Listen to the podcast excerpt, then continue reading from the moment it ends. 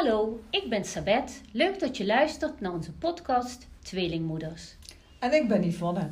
Vandaag hebben we als gastspreker Marga Simons van Geboortezorg Limburg. Welkom Marga. Zou jij jezelf willen voorstellen aan de luisteraars? Hoi, ik ben Marga, zoals jullie net al hoorden. En ik doe eigenlijk van alles voor Geboortezorg Limburg. In eerste plaats ben ik natuurlijk kraamverzorgende. Daarnaast ben ik screener. En dat betekent dat ik hielprikjes en uh, gehoorscreeningen doe bij kindjes die vijf dagen oud zijn. Ik ben kraamzorgconsulent, dus ik bel mensen op die zwanger zijn om eventjes te kijken hoe het gaat. En daarnaast blog ik ook nog voor de kraamzorg. En om dat niet, ook nog niet te vergeten, ik ben ook nog ambassadeur. En in, die, uh, in die zin zit ik ook hier om uh, samen met jullie die podcast op te nemen. En geef ik af en toe een gastles op scholen, zoals het VMBO of het MBO of soms de basisschool. Zo, nou, nou dat, dat, is, heel, een, uh, heel, heel, veel. heel, veel. zeg. Jeetje, ja, dan gaan we heel veel informatie krijgen vandaag. Hartstikke leuk. Ja. Dat is wel de bedoeling. Ja. um, Marga, die, de kraamzorg, waaruit bestaat dat eigenlijk? Nou ja, het is sowieso al leuk, denk ik, om te vertellen dat Nederland het enige land is hier in, uh, West, in de West-Europese landen die überhaupt kraamzorg hebben. Het bestaat niet in België, niet in Duitsland, niet in andere landen. Dus daarin is Nederland echt wel uniek. Uh, wij zijn vaak bij een bevalling van een kindje. Daarna assisteren wij de uh, thuis. Hè, doen we voor, mm -hmm. voor moeder en kind van alles thuis. En in andere landen is het vaak zo dat mensen heel lang in het ziekenhuis moeten blijven. En dan komt er iemand thuis ja, familie of zo. Familie of zo, kijken hoe het gaat. En ook af en toe een verloskundige. En doordat wij er eigenlijk bovenop zitten, kunnen we ook heel goed zien en heel goed signaleren als er dingen niet zo goed gaan in een gezin. Of als er iets is met moeder en kind bijvoorbeeld, hè, dat we actie moeten ondernemen. Ik wist helemaal niet dat, die, uh, dat er geen kraamzorg was in het buitenland. Jij? Nee, ja, ik, ik dacht wel buiten Europa. Dan wist ik wel dat de familie heel veel doet als een kindje geboren is. Maar ik wist niet uh, binnen Europa. Ik dacht dat in België, Duitsland, uh, ja. Frankrijk, Engeland dat dat ook zo was. Heel veel mensen denken dat inderdaad. En wij geven wel kraamzorg bij mensen die uh, maximaal 30 kilometer buiten Nederland wonen. Dus mensen die in België wonen of in Duitsland. Dat zijn dan oh. meestal Nederlandse mensen die het bestaan van kraamzorg weten. Die in België bijvoorbeeld zijn gaan wonen en die zoiets hebben, ja, ik zou het toch wel heel fijn vinden als een kraamverzorgende komt. Ja, ja. En hoe gaat dat dan in uh, België of in Duitsland? Um, daar doet de familie het of ze blijven langer in het ziekenhuis? Ze blijven vaak wat langer in het ziekenhuis en dan komt af en toe een verloskundige kijken om de controles te doen. Ja, ja. Heel anders. Heel en, anders. Uh, ja, bij kraamzorg, geboortezorg, ja, we hebben dat ook gehad inderdaad. En, nou, ja. Nou, ik heb, geen, ik heb geen kraamzorg meer gehad. Omdat jij langer in het ziekenhuis bent gebleven. Ja, want dat is uh, ook nu anders. Hè? Ja. Um, ja, dat is nu ook. Inderdaad, als mensen wat langer in het ziekenhuis moeten blijven met hun kindje, dan kunnen ze eventueel nog couveuse nazorg krijgen. Ja, ja. Dus als de kleine even in de couveuse heeft gelegen, ja, in het ziekenhuis leer je wel van alles, maar dan kom je thuis en dan is het toch een nieuwe situatie natuurlijk. Hè? Dus dan is toch eventjes kijken van ja, hoe moet ik dit allemaal gaan doen? Hoe warm moet eigenlijk uh, het kamertje zijn of het bedje zijn? In het ziekenhuis heb je een couveuse, hè? of ja. warm bed, hè? warmtebedjes. Warm bedje. En... Maar dat heb je thuis natuurlijk niet. Dus uh, in die zin is het ook wel fijn dat we dan eventjes komen kijken hoe, ja, hoe doen ja, we ik zou dat allemaal. heel fijn gevonden hebben. Ja. Want je komt uit het ziekenhuis, dan wordt je helemaal natuurlijk, uh, ja, alles wordt voor je gedaan. Want als moeder, um, ja, je hoeft eigenlijk niks te doen. De hele zorg wordt je uit de handen genomen. Als vader ook. En dan kom je opeens thuis met twee kinderen. En, ja, ja, ja dan weet je nog je niks. Weet nog niks. Vooral nee. bij de eerste kinderen. Ja. Kijk, uh, als je de tweede, derde krijgt of vierde, dan, dan Ja. weet je natuurlijk al iets. Ja. Ja. Maar zo'n eerste Nee. keer is toch een hele impact. Ja, zeker. Maar even terug naar de vraag. Ja. De, de, de kraamzorg. Waaruit ehm, bestaat die? Wat, wat we allemaal doen eigenlijk. Ja. Hè? Ja. Nou ja, eh, we assisteren dus bij een bevalling. Als die thuis is of op de open verloskamer. Als die op de open verloskamer is, nou, dan helpen we de moeder na de eh, bevalling eigenlijk eh, met zich te douchen. Dan doen we de kamer opruimen, doen het babytje verzorgen. En dan gaan we samen met de ouders naar huis toe. En thuis gaan we eventjes ja, uitleggen wat we allemaal eh, wat ze allemaal moeten doen als het bijvoorbeeld avond of nacht is. Is het overdag, dan blijven we gewoon de rest van de dag om de ouders van alles te leren. Bij een thuisbevalling assisteren we ook en dan blijven we gewoon eigenlijk in het gezin de hele Mhm. tijd.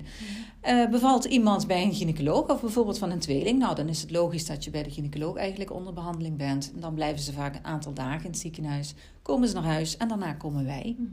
Ja, en wat doen we dan allemaal? Eh, de controles uitvoeren bij moeder en kind. We moeten natuurlijk kijken dat alles goed is. Hè? Ja. Soms zien we ook dat bij een moeder bijvoorbeeld een hele hoge polsslag is.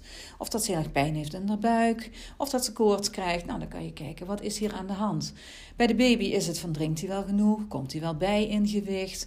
Maar we leren ook de ouders, hoe ga je om met die baby? Hè, Ja. Die is aan het huilen, wat kan er dan zijn? Sommige mensen springen gelijk op, hoe, kindje huilt. Ja, nou is er iets aan de hand. Ik moet hem oppakken. En dan zeggen wij ook vaak, luister even naar het huilen. Wat zou er aan de hand kunnen zijn? Heeft hij misschien honger? Heeft hij misschien een vieze luier? Heeft hij het misschien koud? En zo gaan we heel langzaam gaan we de ouders vertrouwd maken eigenlijk met die baby. Ja. Eh, buiten dat luisteren we ook heel veel naar de ouders. Hè? Als ik bijvoorbeeld een moeder hoor zeggen: Ja, ik, ik voel me eigenlijk helemaal niet zo prettig. Ik weet niet of ik nou zo blij ben met die baby. Ja. Dat kan, hè? Ik bedoel, heel vaak is het beeld dat wij krijgen van je bevalt van een baby en je moet gelijk heel blij zijn. Ja. Maar zeker bij een eerste is dat heel erg wennen. Dat je Ja. moeder wordt. En dan heb je in ene keer zo'n wezentje, of twee zelfs. Hè? Mhm. En dan is het toch van, ja, hoe ga je daarmee om? En bij mijn eigen kind had ik dat in het begin ook. Ik heb even een paar weken moeten wennen hoor. Het was niet gelijk van liefde op het eerste meteen, Nee, hè? alleen Nee. dat beeld wordt helaas nog steeds heel veel geschetst. Dus ook daar zijn wij ontzettend alert op, hè? Eh. Om dat soort dingen te Dus hoe het, hoe het zien. met de moeder gaat, hoe de moeder zich voelt. Ja, Eh, ja. mhm. Maar we betrekken uiteraard ook de andere gezinsleden Mhm. erbij. Zijn er broertjes of zusjes? Nou, voor hun is het ook spannend, hè? Ja. En dan kan je bijvoorbeeld, ik had voor- afgelopen weekend nog een gezin en de oudste wilde heel graag meehelpen. Maar die wilde Oh. dus ook de baby, die was, ze was zeven jaar, ze wilde de baby meteen uit die maxicosi bijvoorbeeld halen. Nou, toen hebben we op een gegeven moment heb ik ook gezegd, de baby ligt nu in bed. Hij moet daar blijven liggen. Je mag alleen naar het babytje toe als er iemand bij is. Ja, oh goed. Ja. Nou, toen ging ik kruiken maken samen met papa. Toen heb ik ook gezegd, kruikje is heel heet. Daar mag jij niet aankomen. Ja. Alleen papa mag er aankomen. Daarna liepen we terug naar mama. Toen vroeg ik aan haar, wie mag er aan die kruik komen? Alleen papa, zei ze. ja. Hè, dat soort dingen. Ja. Nou, is een kindje kleiner, of misschien een beetje jaloers, of misschien een beetje angstig. Ja, ook daar weten we wel mee om te gaan eigenlijk. Het, meestal loopt het eigenlijk vanzelf. Ja. We willen in ieder geval de ouders zoveel mogelijk ondersteunen en het hele gezin daarbij. We werken samen met de verloskundige en af en toe, of af en toe, we proberen ook het huishoudelijke taken over te nemen. Maar het Maar dat is niet allerbelangrijkste, prioriteit, nee, toch? echt de prioriteit is echt moeder en kind. En ja, daar gaat het eigenlijk om. Ja. Ja. Zijn de prioriteiten en de taken. ehm, we hebben de tweelingmoederspodcast eh, toen en Mhm. nu. Eh, vroeger bijvoorbeeld, 20 jaar geleden, zie je daar verschillen in de, in de ontwikkeling? En wat Ja. jullie wel en niet doen en wat wel en niet mag Ja, misschien? je eh, ziet er wel verschillen. Vroeger, twintig jaar terug, kregen de mensen ook eh, meer kraamzorg, meer uren. Maar dat is iets wat de verzekering eigenlijk eh, bepaalt. En deed je dus ook automatisch meer huishoudelijk werk. Ja. Er kwam heel veel bezoek, zonder afspraken. Hè. Dat was heel normaal eigenlijk. Ja, normaal. Dat ze gewoon binnenliepen. Ja, nu is het toch dat de mensen toch... eh, Vaak de eerste week als wij er zijn, zoiets hebben van, weet je wat, laat ons maar even wennen aan die baby. Laat ons maar eventjes rustig op, op die roze wolk, of als die er niet is, op een andere wolk Ja. zitten, maar dat ze zich helemaal concentreren op die kleine. Mhm. En dan zie je ook, ja, ook doordat er minder uren zijn, er is ook minder eh, tijd voor huishoudelijk werk. En mensen vinden het vaak ook heel belangrijk dat wij gewoon ja, hun leren hoe ze om moeten gaan met die baby. Ik kan na een week het hele huis gepoetst hebben, maar als zij niet weten hoe je een kind moet verzorgen of wat de behoeften zijn van een kindje, ja, dan heb ik mijn werk niet goed gedaan. Klopt, Ja. ja. Het poetsen kan altijd nog. Precies, en dat kunnen ook anderen doen. Dat Ja. kunnen ook anderen doen. Ja, heel en, zeker. En jullie zijn echt bewust daar voor moeder, Ja. kind. eh, ja, Ja, het beeld is jammer genoeg nog vaak, eh, en dat is nu wel eh, gelukkig wat af aan het nemen in de laatste jaren, maar het beeld van ons is vaak, nou de kraamverzorgster komt en die vindt het gezellig om te tutten met de baby, die drinkt de hele dag koffie, die eh, smeert beschuiten met muisjes en eh, ja, dat is het dan Oh, eigenlijk. dat en die poetst het huis. Helemaal niet. Nee, dat, dat idee heb ik helemaal niet. Nee, maar dat- kan. Ja, dat ja. kan, dat, Ja. dat mensen echt dat beeld hebben. Hè? Ik ga volgende week een gastles geven. En eh, nou, dan, dan hoor je eigenlijk vaak bij die lessen inderdaad ook dat dat, dat het beeld is. En dan denk ik, het is heel veel meer. Want wij signaleren ook als er iets aan de hand is, bijvoorbeeld met de baby. Ja. Als, als een kindje koorts krijgt, dan trekken wij aan de bel. Wij bellen de verloskundige. En in samenwerking met haar bepalen wij of een kindje wel of niet moet worden opgenomen, bijvoorbeeld weer in het ziekenhuis. Ja. En zo Ja. voorkom je ook heel veel dingen. Ja. En eh, ja, wij zijn er ook wel eens bij als een kindje eh, heel erg misselijk is. Dat zie je vaak de eerste 24 uur na een bevalling. Heel veel moet spugen en op een gegeven moment dus blauw aanloopt. Nou, daar zijn wij ook bij en dan moeten wij ook handelen. Mhm. En dan denk je, dat is een heel ander beeld dan wat mensen ja. denken van het koffie drinken en het tuttelen met de baby. Ja, ja, doen we wel hoor, daar gaat het niet om. Maar ik las een eh, hele mooie uh, spreuk uh, op de site van jullie. En er staat ook vaardigheden, ervaring en kennis zijn erg belangrijk. Maar het verschil tussen een goede kraamverzorgende en een geweldige kraamverzorgende is dat ze met haar hart werkt. Ja. En, ja. Persoonlijke aandacht. En ieder gezin is anders, iedere situatie is anders. Of je nou bij het vijfde kind komt of bij het eerste kind komt. Hè, we hebben natuurlijk te maken met tienermoeders, maar we hebben ook te maken met wat oudere moeders. Daar zit zoveel verschil tussen. Dat is echt, uh, ja. ja. Dus ieder, ieder uh, gezin vraagt om zijn is eigen anders, aanpak. Ja, is anders. Ja. Ja. ja. En zijn er ook, um, dat zag ik ook op de site inderdaad, er zijn meerdere soorten kraamzorg. Hè? Ja, en klopt. Uh, die worden onderverdeeld in hoe, moeten we dat zien? Nou ja, je hebt de gewone reguliere kraamzorg. Ja, de, gewoon, dat klinkt een beetje gek als ik dat zeg. Maar dat is eigenlijk de kraamzorg als alles goed gaat. Ja. Hè, moeder bevalt, we zijn er wel of niet bij. Komt gewoon naar huis, krijgt acht dagen zorg. En ja, we helpen met borstvoeding of met uh, kunstvoeding bijvoorbeeld geven. Kunstvoeding?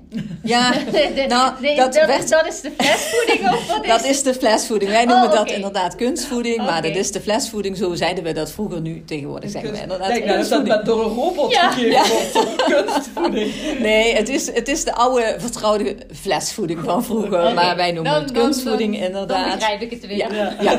Maar uh, ja, daar helpen we dus bij. Dus dat is eigenlijk de, de normale kraamzorg zoals wij die allemaal kennen. Dan heb je de vroegtijdige inzet van een kraamverzorgende. En dat is bijvoorbeeld bij een bevalling. Dus als mensen echt zeggen, ja, ik, ik vind het toch wel een heel fijn idee dat er al heel vroeg iemand bij is. Dus dan ben je met de verloskundige samen, zijn jullie dan Ja. bij de bevalling? Dat zijn we sowieso vaak. Maar meestal worden wij geroepen door de, of gebeld door de verloskundige als een mevrouw bijvoorbeeld 6, 7 centimeter ontsluiting heeft. En dan komen wij bij de bevalling en zijn we eigenlijk net bij dat laatste stukje. Oké. Oh, ja. Dat is meestal net voordat de persweeën beginnen en voordat de baby geboren wordt. Maar de vroegtijdige inzet, dat kan al eerder. Als iemand zegt, nou, ik heb drie centimeter en ik, ik vind het toch fijn als er nog iemand extra bij is, dan kan dat. Dan kan de verloskundige in overleg met het gezin ons bellen, of de geboortezorg Limburg bellen. En die zorgen dan dat er iemand wat eerder Oh. komt. Maar dat, kun je, dat moet je van tevoren of aangeven? Of kun je dat ook al ja, tijdens dat je de weer Ja, krijgt? Want je- dat is natuurlijk een beetje lastig. Het is fijn om dat van tevoren Ja. te weten, alleen je weet nooit Dat hoe weet het gaat nooit. lopen. Ja, dus is dat is ja. altijd een, een, ja, een dingetje. Hè? Dat is dat mensen ook vaak zoiets hebben van ik wil heel graag eh, bijvoorbeeld thuis bevallen of absoluut niet naar het ziekenhuis. Geen ruggenprik. En nou ja, dan gebeurt dat, dat soort Ja, dingen allemaal wel. anders, De, natuur gaat toch zijn eigen gang daarin. Hè? We kunnen niet alles sturen. Ja. dat is gewoon niet te sturen. Hè? Nou, we hebben de couveuse nazorg hebben we ook. Ja, dat is dus met name bij een tweeling of zelfs bij een drieling bijvoorbeeld. Ja, die kindjes hebben dan toch wat langer in het ziekenhuis gelegen. Komen naar huis en dan eh, komen wij toch een paar uurtjes per dag helpen. Meestal is dat een dag of drie, soms vier. En dan meestal drie uurtjes per dag. Eigenlijk om de eerste basisbeginselen een beetje te leren. Eh, mama is dan ook meestal al, al dusdanig opgeknapt dat ze zelf ook eh, Mhm, ja, wel- al wat dingen. Ah, wel wat dingen kan doen. Dat is natuurlijk anders dat, dat je net bevallen bent en je ligt in bed en je kan Mm. nog niks. Dus dat is de couveuse nazorg. Dan hebben we nog de natuurlijke kraamzorg. Daar wordt heel veel gebruik gemaakt. Natuurlijke kraam. Ja, dat zie je steeds meer eh, in opmars komen. En dat is eigenlijk, er wordt heel veel gebruik gemaakt van natuurlijke materialen, maar er wordt heel veel ook gekeken naar de baby. Als wij een kindje verschonen bijvoorbeeld, die leg je op, de, op het aankleedkussen en die doe je bijvoorbeeld met die billendoekjes. Ja. Doe je de billetjes poetsen.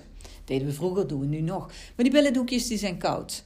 Bij natuurlijke kraamzorg wordt dat bijvoorbeeld met warm water gedaan en met watjes. Met, oh ja. En er wordt bijvoorbeeld de luier, waar het kindje, die het kindje om de billetjes krijgt, die wordt al voorverwarmd. Dus er wordt een kruik gemaakt, er wordt het luier omgedaan. Het aankleedkussen wordt voorverwarmd. Er wordt heel veel gewerkt met warmte, maar ook heel veel met rust.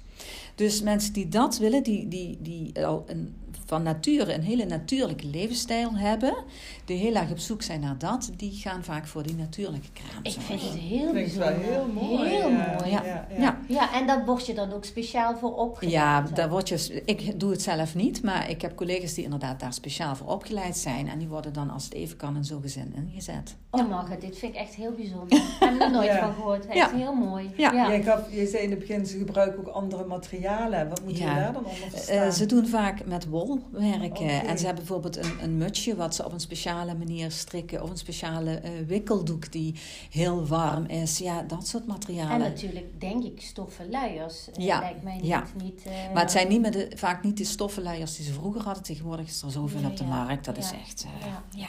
Heel bijzonder. En dan heb ik nog een laatste, want wij geven ook wel eens uh, kraamzorg in het uh, Ronald McDonald Huis in oh. Maastricht. Ja. Dus als mensen daar zijn opgenomen, hè, of een kindje ligt in het ziekenhuis of komt eventjes daar, ja, ook daar wordt, uh, wordt door ons kraamzorg gegeven. Dus, ja, ja, want jullie komen niet alleen dus bij kinderen die gezond geboren worden. Nee, we komen inderdaad ook wel eens bij kinderen die geboren zijn en uh, ja, bijvoorbeeld met het Down-syndroom. Ik heb zelf een keertje een kindje gehad die had een open gehemelte. Uh, dat werd pas uh, de derde dag toen toevallig door mij ontdekt. Oh. In het ziekenhuis was dat niet gezien, of de tweede dag was het volgens mij. En uh, ik kwam erachter, dus het kindje is een kwestie ook opgenomen in het ziekenhuis toen. Maar ja, daar komen we ook. Mm. En we komen ook bij kraam, we geven ook kraamzorg. En dat klinkt misschien een beetje raar, maar bij kindjes die stilgeboren worden. Dus kindjes die echt um, voor, tijdens of na uh, de bevalling zijn overleden. En uh, ja, die worden dan toch vaak thuis opgebaard. En ook daar geven wij kraamzorg. En dan ben je er ja, voor de controles van de moeder. Maar we zijn dan ook vaak ja, een luisterend oor. En om mm. hen toch een beetje te ontzorgen. Stel, hè, er komt visite, dat je ook even een, een kopje koffie maakt en dat soort mm. dingen eigenlijk. Mm. En dat zij zich kunnen concentreren op het ja, uh, nemen van afscheid en hoe gaan we dit allemaal doen. Heel mooi, ook voor het voor hele verwerkingsproces is dat ja, een hele zeker. Dus, uh, ja, heel mooi. Ja, ja. Ja. En um, het kan ook natuurlijk wel eens dat een van de kraamverzorgsters uh, bij een gezin komt en dan klikt het niet helemaal. Dat ja, kan altijd dat kan. gebeuren. Ja. Dat is uh, heel menselijk. Uh, ja, hoe gaan jullie daarmee om? Nou, zoveel mensen, zoveel wensen. Hè? En soms dan merk je vanzelf al van, oh, hier, hier heb ik geen klik in het Ja. gezin. Ja. Um, nou, dan, dan, ik kijk dan, als ik even persoonlijk naar mezelf kijk, toch eventjes van, oké, ik moet hier een aantal dagen werken. Hoe ga ik dit omzetten? Dus ik kan hier heel moeilijk gaan zitten doen en zo van, ah, ik voel me helemaal niet prettig. Of ik kan het gewoon laten gebeuren en denken, nou ja, weet je, na een week is het allemaal uh, voorbij. En andersom zijn er ook mensen, uh, gezinnen, die zo denken. Maar eigenlijk is het allerbeste om gewoon met elkaar in gesprek te Ja. gaan. Mhm. Van, wat zijn de verwachtingen? Uh, blijkbaar voldoe ik niet aan die verwachtingen, of collega's voldoen daar niet aan. Uh, hoe kan dat? Kunnen wij hier samen uitkomen? En gaat dat echt niet lukken? Of vindt iemand het heel moeilijk om dit bespreekbaar te maken? Dan kunnen ze altijd bellen naar Geboortezorg Limburg en dan sturen ze een andere kraamverzorgende. Want je hebt natuurlijk maar een aantal dagen. Ja, je hebt een aantal dus, dagen. Dus je moet wel heel snel uh, handelen als het dan echt niet... Ja, dat is ook zo. En ik, ik put dan ook uit eigen ervaring. Ik heb zelf drie kinderen en de jongste is ondertussen 21 jaar. En ik had geen klik met mijn kraamverzorgende, maar ik heb dat nooit gezegd. Oh. En jammer genoeg is dat kraambed mij het meeste bijgebleven. Mhm. Want dat was een negatieve ervaring. En hoe Ja. jammer is dat? Dat Ja, je dat eigenlijk... zonde. Ja. Ja. dat is gewoon heel erg zonde. Ik heb het nooit uitgesproken, maar ik ging me irriteren aan bepaalde eh, dingen. Eh, het begon al, mijn dochter werd s'nachts geboren, had een ondertemperatuur en zij ging gewoon naar huis. Ze dacht natuurlijk, moeder is kraamverzorgende. Die kan dat Die zelf. kan dat. Maar als je ook als kraamverzorgde een kindje krijgt, dan ben je moeder. En je Mhm, bent niet bezig met je beroep. Ja. En ergens neem je haar dat dan toch kwalijk. En ik heb dat niet uitgesproken. Achteraf heb ik er heel veel spijt van. Dus ik zeg nu ook altijd tegen mensen van... Als ik ben geweest, mag ik morgen terugkomen? Of zijn er dingen die jullie anders willen? Want spreek dat gewoon uit. Het Ja. is zo jammer van Ja, je kraamtijd. elkaar, Wees daar open in. Ja. En Ja. wat wel veranderd is ten opzichte van 20 jaar geleden... is dat de mensen mondiger zijn geworden. Gelukkig wel wat dat Ze betreft. durven meer te zeggen. Dus Ja. wat dat betreft eh, is, is het misschien wat makkelijker dan Ja. toen.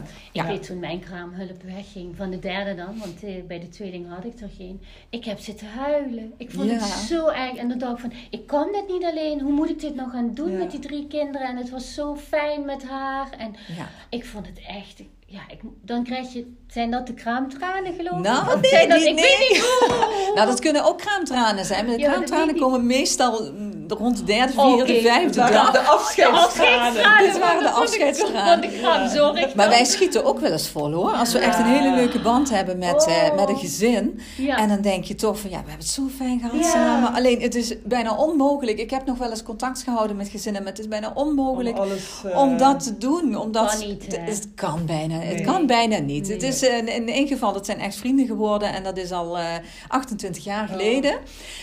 dus hè, die zijn blijven hangen, maar ook heel vaak dan heb je mensen van die, die ja, vind je ontzettend leuk, wil je wel langer contact mee, maar op een gegeven moment verwatert het toch. ja, ja. Maar hoeveel dagen is er, is er nu kraamzorg? Nou, in principe is, het acht dagen, oh, maar dat telt eigenlijk de bevallingsdag telt als dag één. Dus als je om tien voor twaalf s'avonds bevalt, bijvoorbeeld, dan is de eerste dag al weg. Oh, wat zonde. Heel erg zonde. Dat vinden wij vaak ook. Ja. Ehm, maar goed, dat is ook iets wat de verzekering eigenlijk ja, ja, het gaat dus niet in qua van bevallingstijd, zal ik maar ja, zeggen. Ja, dan ben je er wel bij. Maar het is wel de eerste dag dat het kindje geboren is. Dus ik zeg altijd, je kan beter om tien over twaalf s'nachts bevallen. Want dan heb je echt een hele volle dag. en uh, de mensen die borstvoeding uh, geven, die krijgen dan 49 uur en acht dagen. Mensen die kunstvoeding krijgen, flesvoeding, die krijgen 45 uur. Hè, want daar ben je wat minder mee bezig. Maar stel, uh, het gaat niet goed, dan kunnen wij altijd in overleg met de verloskundige kijken of er meer uren en ook nog twee dagen verlenging gegeven kunnen worden. Ja, wat extra. Ja. En jij gaf net aan, je hebt uh, mensen uh, 28 jaar geleden ontmoet en dan ben je nog bevriend mee. En hoe lang doe jij dit dan al? Oeh, uh, ik ben een tijdje eruit geweest. Oh, ik heb, uh, ben zeven jaar in de kraamzorg geweest. En toen ben ik er tien jaar uit geweest. En nu ben ik, even kijken, van 2008 ben ik weer terug. Dus voor bijna 14 jaar. Ja, ja. Dus in totaal uh, iets van 21 jaar. Ja, mooi. Heel mooi. Ja. Nou, en um, ja, er zijn heel veel geboortecentra's uh, in Limburg en landelijk, et cetera. En uh, zijn natuurlijk allemaal verschillend. En als ik nu zwanger ben, um, Waarvoor zou ik dan voor Geboortezorg Limburg uh, kiezen? Ja, Met, uh, wij zijn natuurlijk een hele goede organisatie. ja, ja uh, de Geboortezorg Limburg is niet alleen goed voor de gezinnen die zich aanmelden, maar ook voor het personeel. Dat wil ik oh, dan wel eventjes, wel want dat is wel heel erg belangrijk. iedereen is ook gelijk, maar je hebt wel doorgroeimogelijkheden. Vandaar ook dat ik ondertussen verschillende functies uit mag oefenen. Maar ja, wij hebben gewoon heel veel persoonlijke aandacht voor de gezinnen. We geven rust. We hebben echt een jarenlange deskundige ervaring. Um, we zorgen voor het hele gezin. Dus ook een gesprekje met papa. Als hij het eventjes moeilijk heeft, maar ook eens kleuren met de, met de andere kinderen. En we zitten in heel Limburg. We zitten, hè, het, kantoor, het, het, hoofdkantoor zit in Landgraaf, maar we hebben een dependance in Tegelen. En we zitten in uh, Noord-Limburg, Midden-Limburg en Zuid-Limburg. En ze proberen ook altijd de kraamverzorgende in de buurt van waar zij woont. Ik ben zelf uit Midden-Limburg, dus ze proberen mij ook echt daar in die regio mhm. in te zetten. Ja. Dus dat is ook heel fijn uh, voor ons. Uh, nou, ze zijn 24-7 altijd bereikbaar. Dus ook als er s'nachts iets is, kan er altijd uh, gebeld worden. En we kijken ook echt naar de wensen van de gezinnen. Mm. Welke kraamzorg wil je? Wat past bij jou? En wie kunnen we daar ja, inzetten? Uh, daarnaast hebben we ook lactatiekundigen in huis. Dus als het met de borstvoeding even niet lekker loopt, nou, die hoeven we maar te bellen. En die kunnen komen, of telefonisch consult, of ze komen naar het gezin toe en we gaan daar... Uh... Ja, want wij gaan nog een lactatiekundige van jullie uh, geboortezorg Limburg, uh, gaan we ook nog interviewen. Ja, een podcastaflevering van maken. Ja, hartstikke leuk, hartstikke leuk. Want zij kan daar een heleboel natuurlijk over vertellen. Maar ja, we zijn heel blij dat zij samen met, een andere, met andere collega's bij ons erbij zit. We leiden altijd nieuwe collega's op. We willen ook graag nieuwe collega's. Want uh, ja, het is uh, een geboortezorgland op dit moment gigantisch het is booming, druk. Hè? Het is, echt booming. de corona. ja, het is echt booming. Dus uh, we hebben echt wel mensen nodig. En je ziet ook, en dat is wel heel erg leuk, dat er steeds meer mensen ook al die kinderen hebben. Steeds meer geboortezorg Limburg weten te vinden. En dat, is, ja, dat is natuurlijk hartstikke fijn. En daarnaast, en dat is ook een hele belangrijke, is dat geboortezorg Limburg. en dat is echt onlangs gebeurd, samen met andere professionals en gemeentes de handen in heeft geslagen om kinderen een kansrijke start te bieden. En dat is een project wat onlangs van start is gegaan.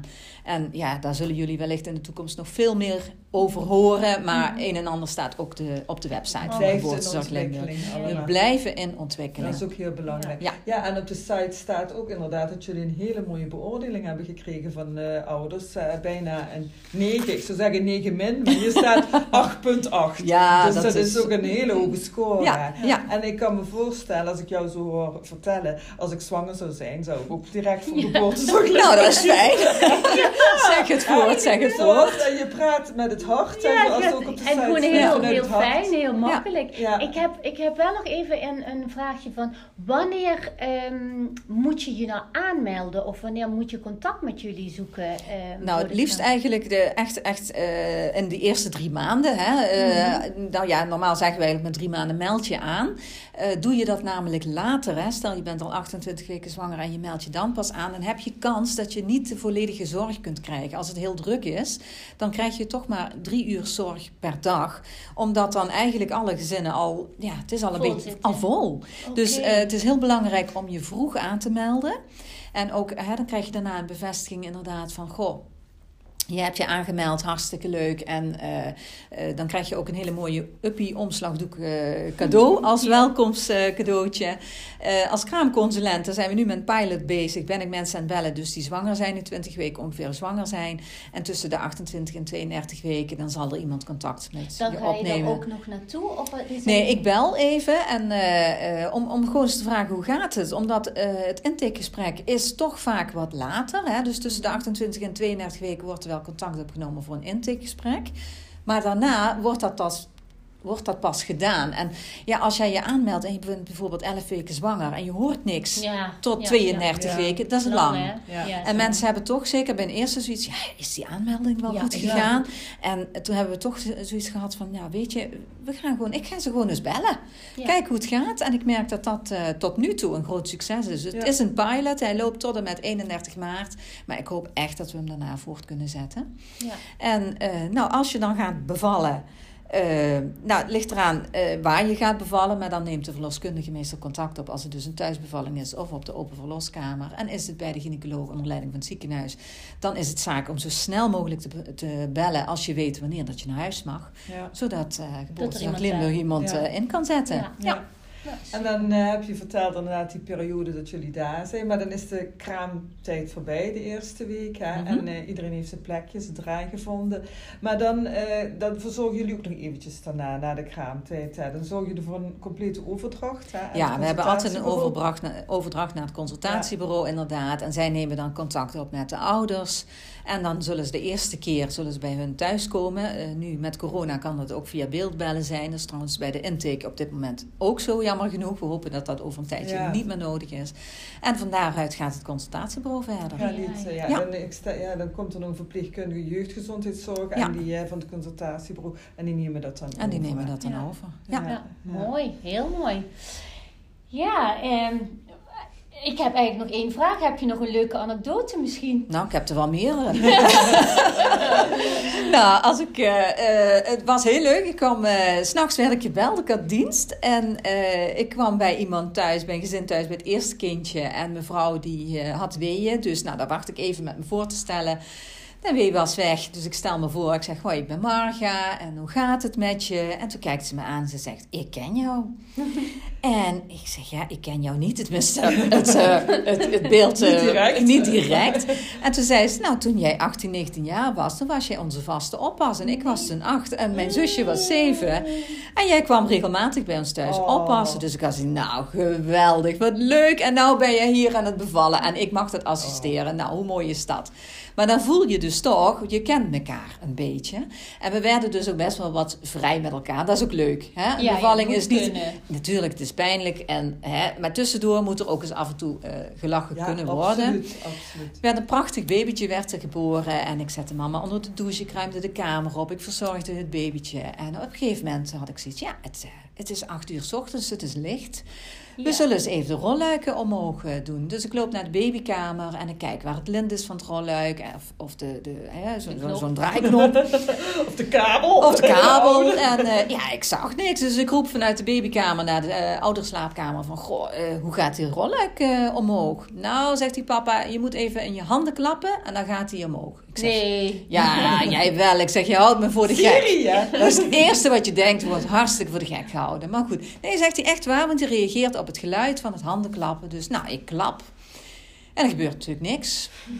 Ik zeg, ja, die rolluik, eh, dat rolluik gaat niet omhoog. Ja, zegt hij, maar je moet heel hard klappen, want anders reageert het rolluik niet.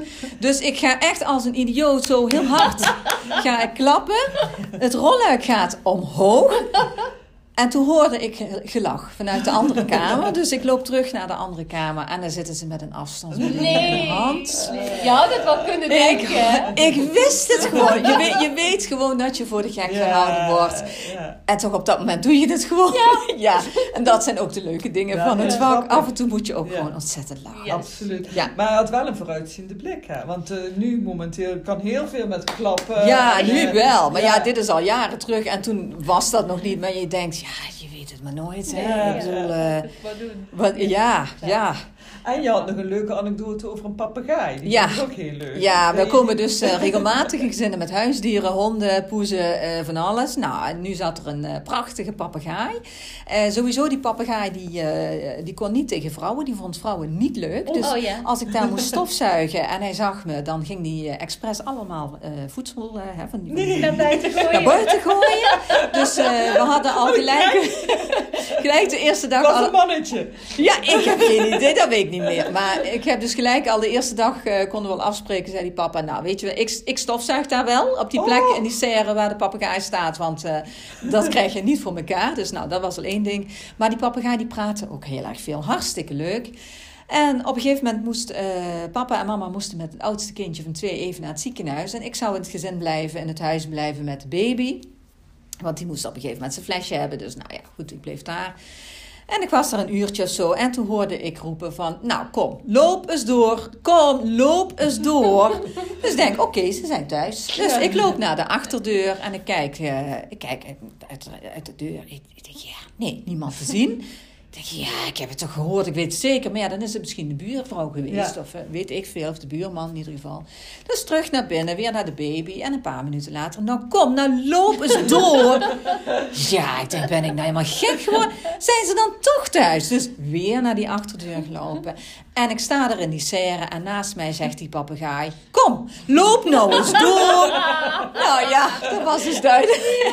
Het was de papegaai. Het was de papegaai. Ja, dat soort dingen maken we ook mee. Dus, uh, hadden ze hem goed geleerd. Dus ze had het hem heel goed geleerd. En uh, nou ja, goed, ja. Dat, uh, Leuke dingen zijn ja. dat. Ja. Mochten jullie trouwens het leuk vinden, hè, kijk eens gewoon op die site uh, geboortezorglimburg.nl, want daar staan ook de blogs van mij op. Dus iedere maand publiceer ik daar een nieuwe blog. en uh, daar staan grappige dingen op, maar daar staan ook wel ja, dingen op die wat, wat ja, ik heb er wel al op We hebben er wel op gekeken en we hebben inderdaad een verhaaltje al gelezen. Ja, en, dus uh, ja, dat is ook hartstikke leuk. En dan leer je ook een beetje het vak kennen van wat doet een kraamverzorgende ja. allemaal. Want ik doe niet alleen schrijven voor mijzelf, maar ook voor mijn collega's. Ja. Snap ik, dus alles wat zij meemaken, dat, dat schrijf, dat schrijf ik op. Ja. ja, dat is heel, heel leuk. mooi. Ja, en ook voor uh, terug te lezen allemaal. Ja, zeker. zeker.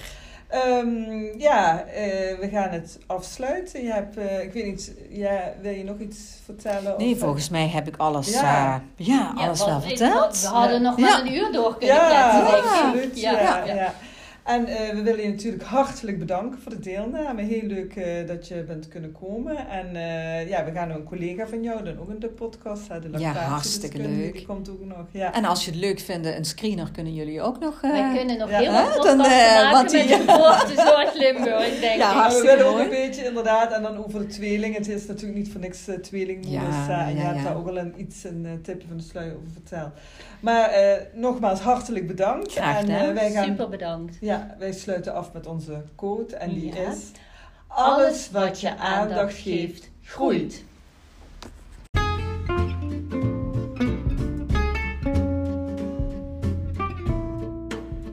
Superleuk dat je geluisterd hebt naar onze podcast. Lijkt het je leuk om je tweelingverhaal bij ons te delen? Heb je vragen of ideeën? Mail naar tweelingmoeders.gmail.com Blijf vooral luisteren naar onze podcast via Spotify, Apple of Google. Abonneer je of geef een duimpje. En weet je dat het heel simpel is om een review achter te laten. Ga naar de podcast-app waarmee je deze podcast beluistert en klik op review. Laat bijvoorbeeld 5 sterren achter en liefst ook nog een geschreven review. Je kunt ons ook volgen op Instagram Tweelingmoeders. Bedankt voor het luisteren en tot de volgende podcast.